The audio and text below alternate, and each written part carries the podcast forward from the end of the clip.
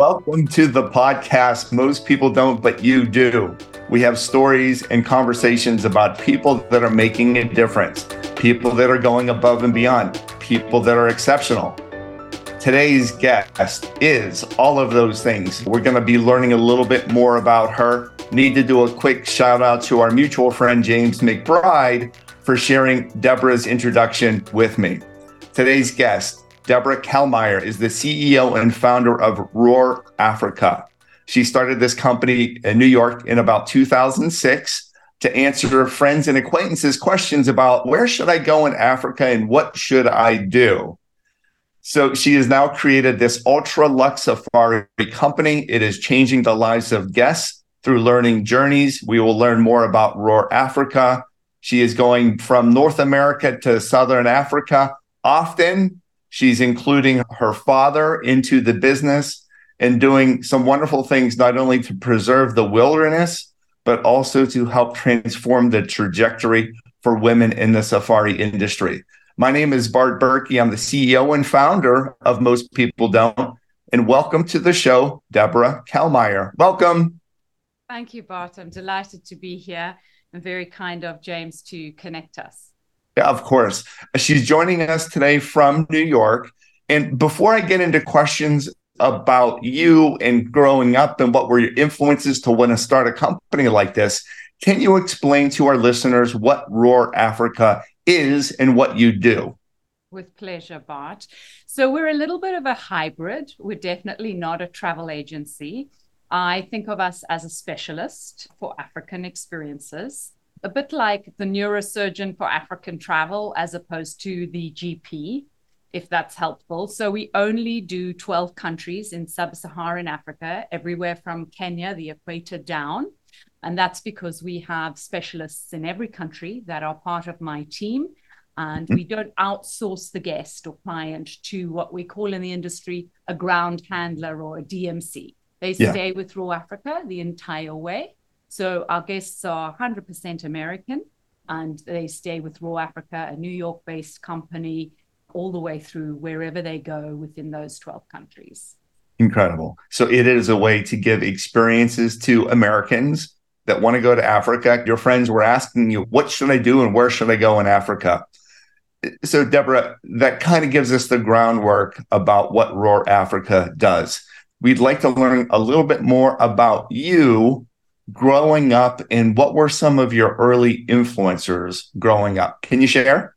Yes, of course. It's bizarre that I'm trying to survive in the concrete jungle today. I grew up during the what was then Rhodesian Bush War in Zimbabwe, the War of Liberation, on a farm surrounded by wildlife. My father had rescued a lioness, and she grew up in our house thinking she was a Labrador. So I had very close encounters with the wild from uh, being a young child. My father loved the bush. My mom was a bush pilot just for fun.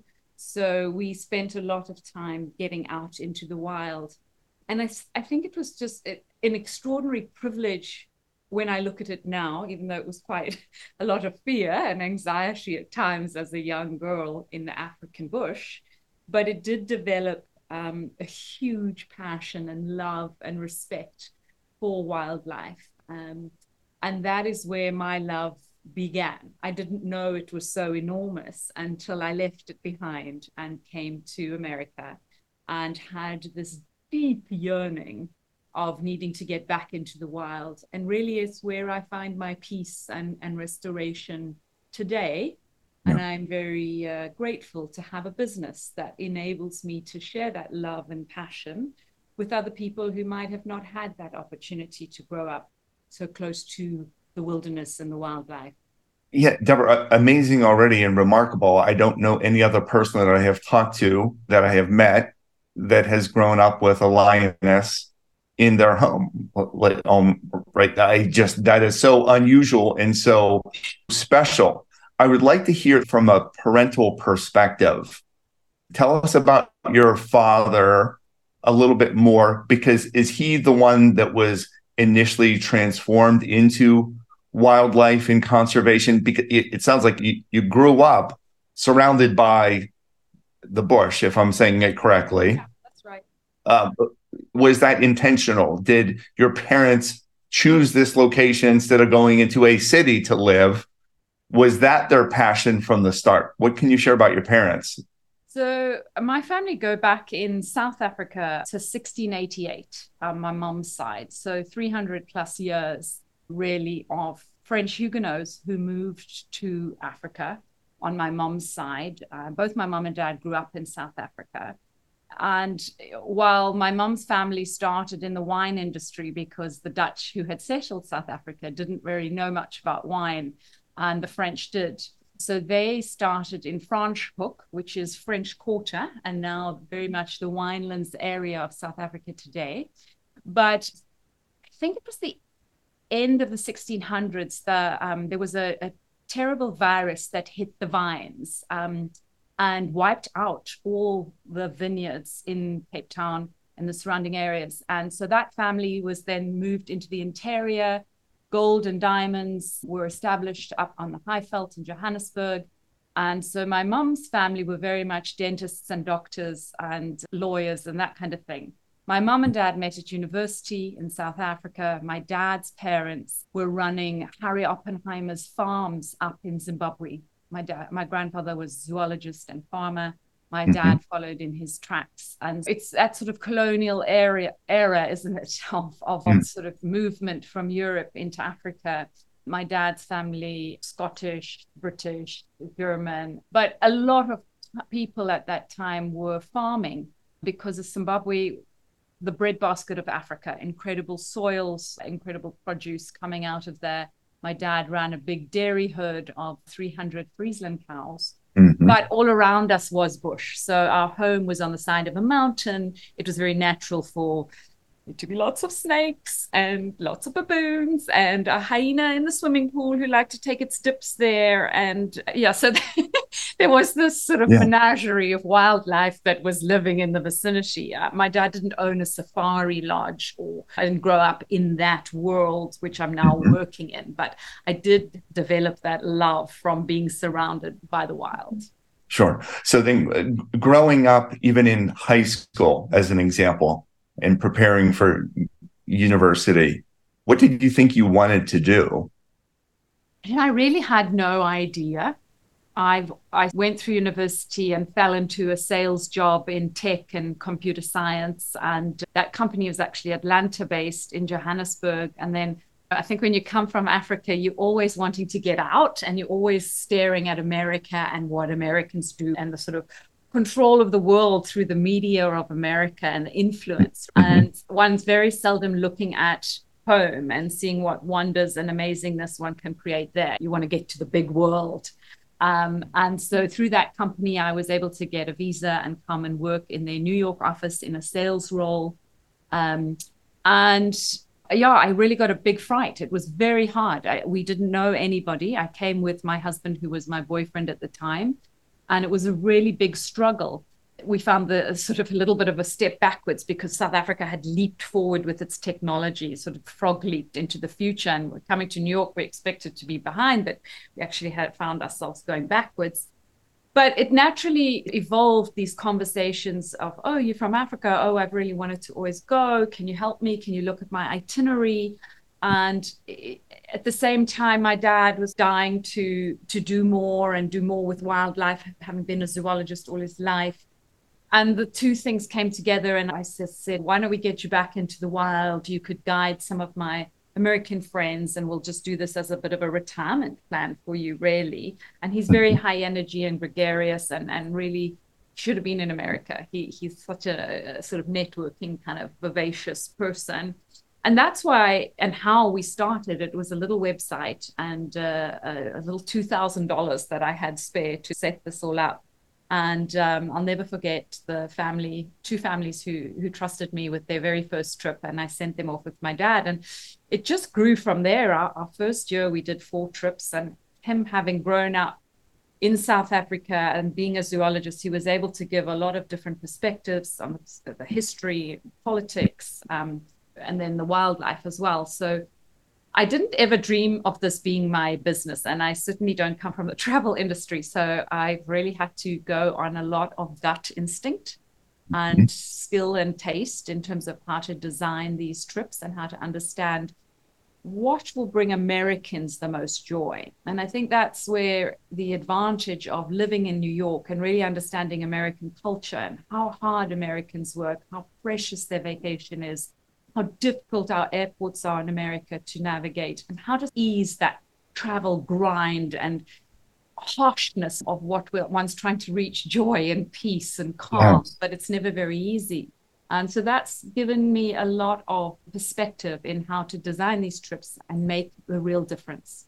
Yeah, the, the ease, the convenience, the simplicity of being able to go and experience something that is remarkable, that will create calm and peace in your life. You don't want to have to go through 48 hours of hell to be able to enjoy that. As soon as you are done on with whatever workday and you're set to go to the airport, you want that to be an enjoyable experience. Uh, going back to 2006, did you stop everything from your sales career to jump fully into it, or was it somewhat progressive? No, I worked two jobs for six years. How I do not know. I okay. What's that woman? Who, How did you do that? And I really didn't know very much. Was piecing together itineraries and using my contacts and knowledge and one, i guess one doesn't realize how much sort of instinctive knowledge one has so i really used that did both jobs shut my office door juggled two laptops two cell phones and got a little bit of momentum going and then have, bit by bit reached out to various women i knew who were in remote locations who I could say, hey, what about joining me? This is what I'm trying to do. You're on the ground. We need some guides. We need some vehicles. And we just started with South Africa because that was where my dad was. And that's how we began. Never in my wildest dreams did I imagine I would be running a 20, 30 million dollar company today. yeah. Not, not, what I thought I was doing. I thought I was setting my dad up for retirement, a little bit of an income, fun job. Yeah. And it sounds like everything led to this happening. You were not necessarily overwhelmed with the New York City lifestyle. You had referenced technology in South Africa was even a little bit more advanced when you had come to New York. So then you're thinking, okay, maybe this is not going to fill me up as much as I need to from a passion lens. And then the the combination of people asking, i want to go to Africa. What should I do? And then trying to do kindness for your father. Just, those things just seem to merge and then it really took off from there. And as you described your father, is your father still involved with the, the business? And no, he's not involved in the business. He's still with us. Thankfully. Okay, great. Okay. Involved in the business. The business sort of took on a life of its own. He's in his 80s now. So, but most of my team, I've got about 40 employees. Majority of mm-hmm. them are on the ground in Africa. We have a small okay. team here in the US. Yes. Okay. And I just love the way that you described your father. That was the ca- one of the catapults to make it happen. He had to have the right attitude because then people are going to go back and tell everyone about what a great experience they had with Roar Africa and and moving forward. The elements of understanding Americans and understanding New Yorkers and how valuable their time is. I, I've never really thought about really understanding your customer base that way in order to make it seamless, especially if you don't come from that travel industry world. What do you think enabled you to be observant enough to understand what New Yorkers initially were looking for? I think I'm a deeply sensitive person and I cry in almost every movie unless it's a cartoon. My husband gets so annoyed. can't watch anything except Hugh Grant. But no, what's interesting when you move countries, and I was 24 when I got here, is you're so fresh and you're trying to learn and you're trying to fit in. And I still hmm. remember the days of trying to go and order a Starbucks and how traumatizing that was in New York because of the pace and the pressure and the accents and not knowing all the terminology. And I would stand outside, look through the window, and try and understand what coffee I wanted. And that's just yeah. a little example of that's how deeply one studies a culture when you're not from it and you're trying to fit in it. Mm-hmm. And it's it I still feel very foreign. I feel like a global orphan today. but I could see this tremendous force and this dedication to work in a way I'd not experienced in Africa. And as exciting as that was, I could also see how that could lead people to burnout and exhaustion. And I find the pace of life in America really a huge force and tough. And I felt like what I could provide and lead people to was enormous um, restoration and peace and gentleness and warmth mm. and mm. perhaps softer, just softer. Uh, right. I find it really hard. Even today, now at 50 years old, um, sometimes the way someone will speak to me, or I'll be like, oh, okay. so that's nice. When I go and check out at a supermarket in South Africa and someone says to me, How are you? I'm like, What? Yeah. oh, right. I'm, I'm back in the, the sun land of sunshine and smiley, warm, gentle people, right? In New York, we're fighting for every breath. We're fighting on the subway. We're fighting for our mm-hmm. coffee. We're fighting for service. We're fighting for a table. And it's tough and it's exhausting. And you've got this energy pounding into your body, even if you're not aware of it. Even when you're sleeping at night, there's still this whole city vibrating inside one. So my sensitivity to that for my from my own experience, I right. think led me to understand, wow, we can show a slightly different way, right? Mm-hmm. And we can be a lot nicer in airports. I love I'd love to be the CEO of the airports here in America and change it all. And yes, oh, it, Deborah, you you'll laugh at this. You'll appreciate this too. I when I travel, uh, my background, I was in a hotel business, as I had referenced with James McBride with Ritz Carlton for many years. And now I am sharing words of encouragement and stories and positivity just because people feel busy. There's uncertain times and they're tired, right? That's the kind of the common theme of what I'm seeing. When I travel, before I'm speaking and presenting or training, I travel with gratitude stones. And when I see someone that is going above and beyond, I will typically give them a gratitude stone and just tell them, look, this is from me to you. I travel with them. When I see someone going above and beyond, I just wanted to thank you. It's not a dollar. It's not a piece of candy. It's a gratitude stone. And keep it with you for as long as you need to. Let it remind you about the earth and about why we're here and just grounds you with nature.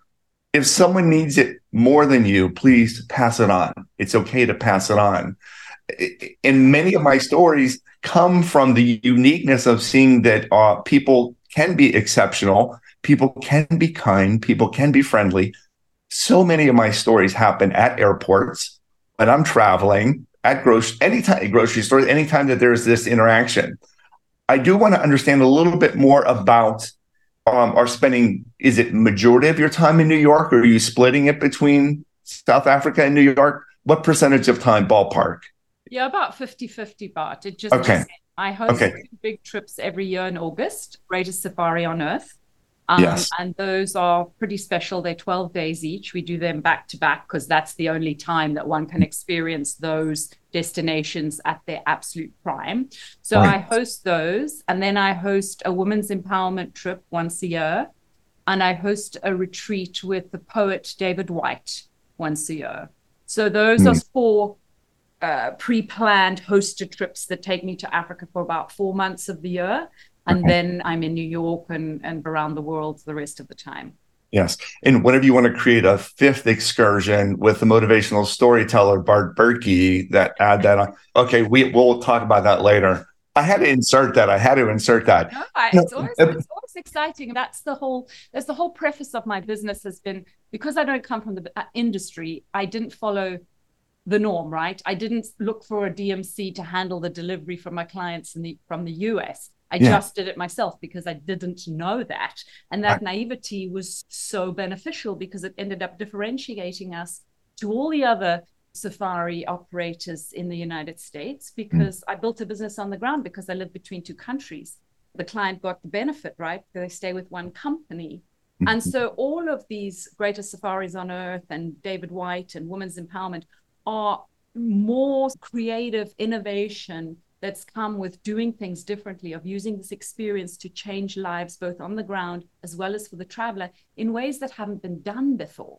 Yes. I think that what, what comes through to me more and more with the work is the power of the human sort of consciousness shift that happens while, while we're in nature, while we're in the wild. And it doesn't necessarily have to be on safari, mm-hmm. but that's where we can change, where we can find beauty, where we can soften our scaffolding, where we can crack mm-hmm. our hearts open. Mm-hmm. And there are various means of using that space. And it could very well be a, a motivational uh, speaking trip or writer's trip or food yeah. trip. Or, and so we do all sorts. I, I love yeah. coming up with new ideas and trying. Yeah. And, and you are, you have disrupted the luxury safari industry. You have disrupted it because of your unknowingness, mm-hmm. your willingness to do it all. Uh, the reason why I was asking you about the time split, being a sensitive person, as you just revealed with us, how were you able to not let the, as you said, we're fighting for every breath, we're fighting for the table, we have vibrations that are nonstop in this city. How were you able to have that balance while you're in America in New York City. How can you handle that until you get to go somewhere? Yeah, it's very difficult. And, and running a, a company this size today is it doesn't feel like there's any balance. It feels like I'm in 24 7 flow. But I say flow with the emphasis because it is flow. I think mm. when one's passion is that strong and deep, and one truly believes what you're providing can mm. change lives and, and, and has really had the sort of significant feedback that I could never have expected, like people saying to me, Deborah, you changed my life. I mm. see the world differently now. Those are very heavy statements that might not come from a trip to Italy or France. In, in looking into that with psychiatrists and psychologists and trying to understand what happens to us physiologically when our vision goes away from a small screen into a vast landscape of big skies and huge acacia trees and elephants and fresh air, what happens physiologically, what happens emotionally, what happens spiritually. And then the deep belief of that change for the better, for, mm. for, for gently playing a tiny role in humanity's perhaps shift into something more gracious. And that belief, even when I want to rip somebody's head off on the street of New York because they've just cut me off because they're talking on their cell phone and they're so unaware, I immediately close my eyes and go back to the savannah, go back mm. to a sunset, go back to an even an ocean sometimes, and be like, mm.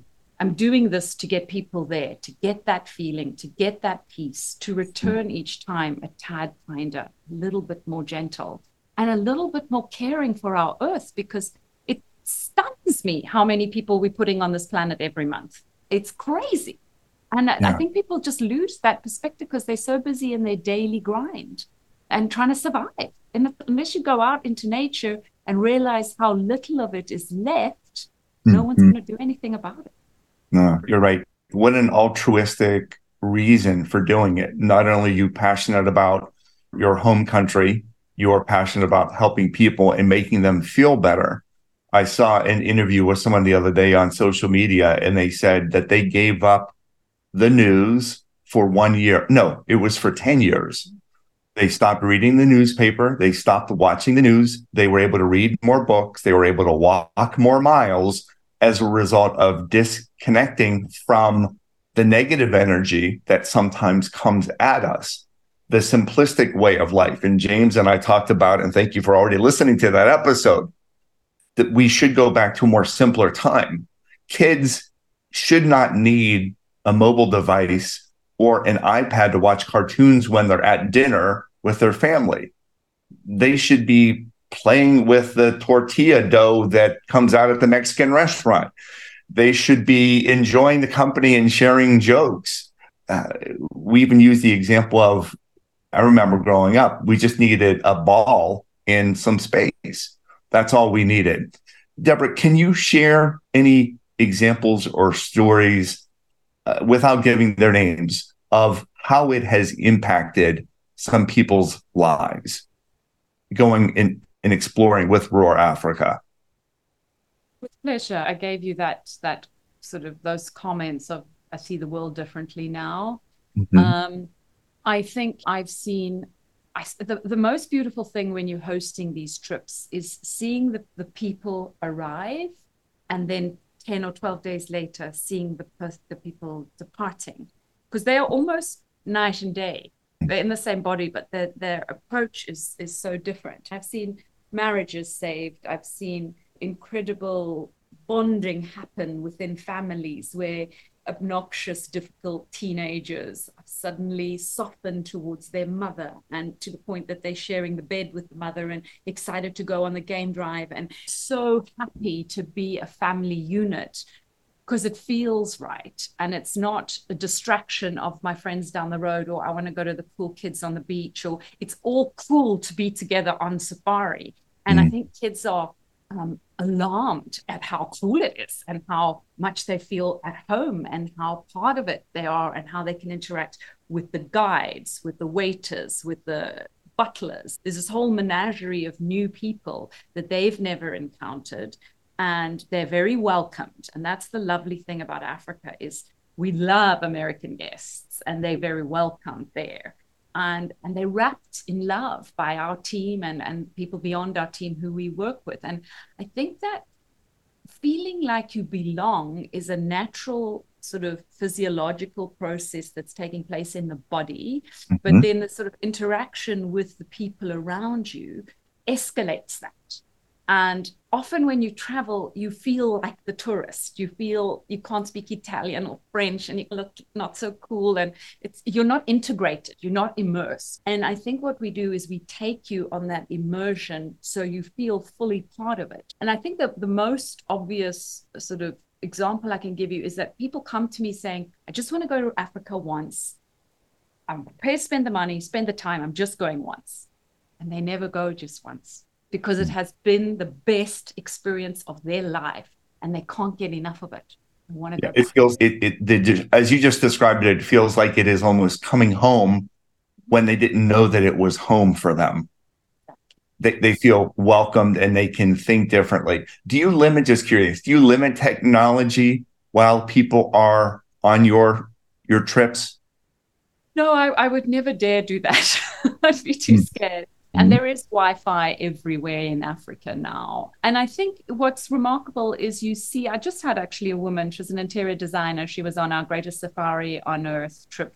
Wonderful lady from San Diego. She came with her laptop and her, her drawings, and she's, I'm going to get a lot of work done. I'm so excited. And two days in, she's like, Deborah, I haven't touched my laptop. None of that stuff matters. I'm having the best time. This is amazing. All my creativity is just flowing, and mm. I, I, don't need to touch my technology. And that's that's so remarkable because then it means I've created the stillness. I've yeah. stopped the fight. I've stopped the anxiety, and they've let go of the world, and they are coming back into their bodies, and the best piece of themselves is coming through to the surface. Mm. And, and and that's I think what a lot of people maybe don't put words to because they can't. It's very hard to you. Why am I feeling so great? What is happening to me? And that's why I reached out to the poet and philosopher David Whyte to mm-hmm. help me put words to the experience. Because as a scientist and a poet, yes. Yes. I felt we could stay away from anything woo-woo and get to the the real deep stuff with the words I struggle to come up with. Yeah, and then even from a right a techno- technological lens, you could probably see the screen usage is down. My and someone uh, I presented last week, and they said one of the greatest takeaways from our stories that we shared was that they were going to stop scrolling and start living. They weren't looking for this to be refreshed, an app to be refreshed. They wanted their souls to be refreshed. It sounds like that is the type of environment that Roar Africa is able to provide. Uh, two last questions for you. And again, this has been so great for me to learn, for me to even think differently. I'm looking outside differently as a result of this brief conversation, Deborah. That's what you are doing. That's what you and your team are doing. How are you able to um, empower those that experience a, a, trip with you all, whether it is uh, into the wild or the greatest safari on earth? Is there a way that you help to enable and empower people to continue to think about Roar Africa? I think that they they do experience a deep connection with our team, right? So that's wonderful. Mm-hmm. There's many people that they touch, not just me. There's many people, and I think what we've been really good at is threading the same type of needle through the fabric of the company, right? So you mm-hmm. it doesn't matter who you speak to, you're getting the same passion, enthusiasm, love, pride the one thing that's so great about tourism in Africa is everybody's proud, right? The porter, the driver, the pilot, they're proud. They want to share this land. They want to share these animals. They love them deeply. And that's such a lovely thing that that flows all the way through. But guests mm-hmm. tend to stay with us for life. They sign up for our newsletter, which is every two weeks. They follow our Instagram and we do a lot of work. I say, my goodness, we're a production company these days, not a travel company, because it is about recreating these experiences and sharing what tourism and, and the importance of coming to Africa really means to the people on the ground, to the saving of the wild spaces, to how we treat this earth wherever we might be. Yeah. Two, two last questions for you. Uh, as you just described what you were doing for Africa, are there any other destinations that maybe you had traveled to in the past or are aware of that you're thinking, you know what? Yes, we have Roar Africa, but maybe I found this this part of the world, and maybe we would try to duplicate a Roar Africa in Roar XYZ destination. Has anything, has any other destination intrigued you to even think about that if we're not giving away secrets but no no not at all i did look at india about eight years ago and i traveled mm-hmm. there extensively with my husband and researched it but it's not core to who i am it's mm-hmm. not in my blood and my dna so yes. we have decided to only stick to the 12 countries we know inside out where we have our own people on the ground and where i can make miracles happen that i can't do anywhere else yeah. Yeah. Because in what I love, Deborah, it's not about the money, right? You're leading a group of hundreds of individuals, 20 to 30 million dollars. Great. But why do Roar India if you have no love or passion? Maybe you have love, maybe you have passion, but there's this, there's not this internal desire because you grew up in Africa and you know what it has to offer.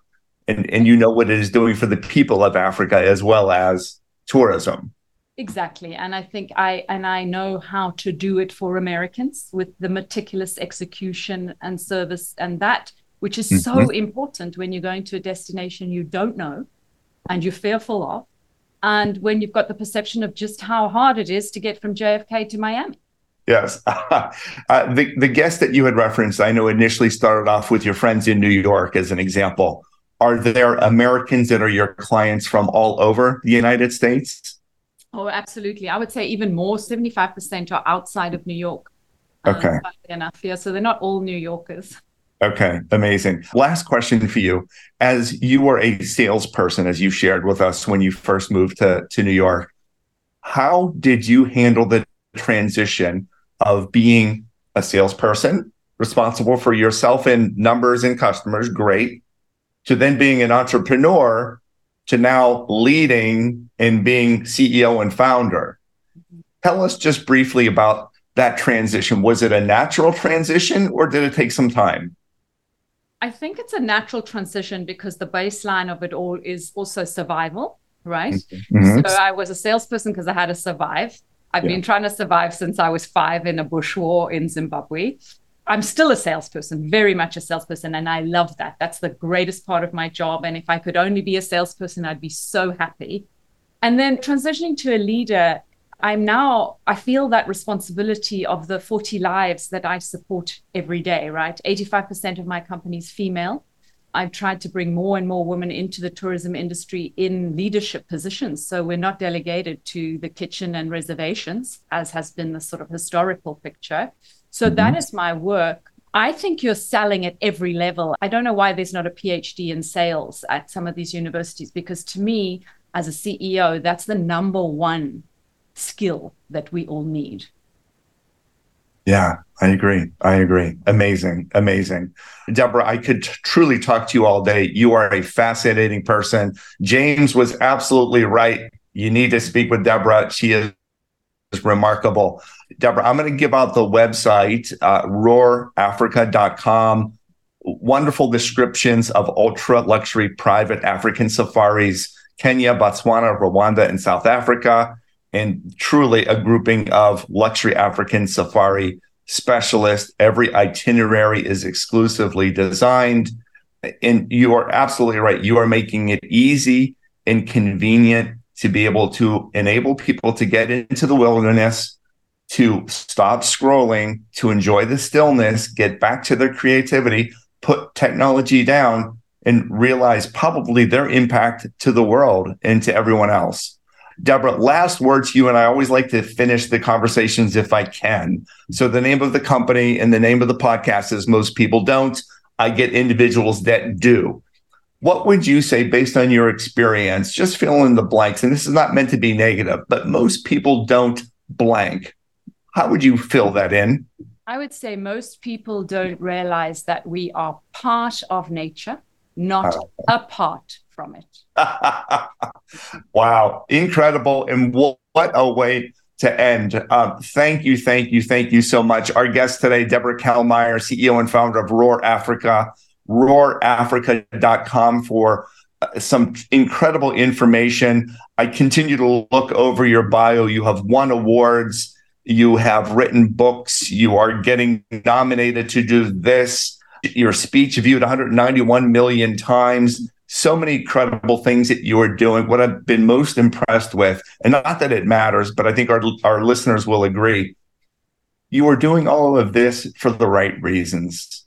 That's why you are so successful. That's why you have incredible employees, incredible clients and guests, amazing reviews, and you're doing good. You're doing good things for good people. Deborah, cannot thank you enough Thank you so much for for having me, and thank you to James, my huge mentor, for the introduction to you. It was really lovely talking to you, and I hope we can have you in Africa sometime. Sounds like a game plan. Thank you. Thanks so much. Bye.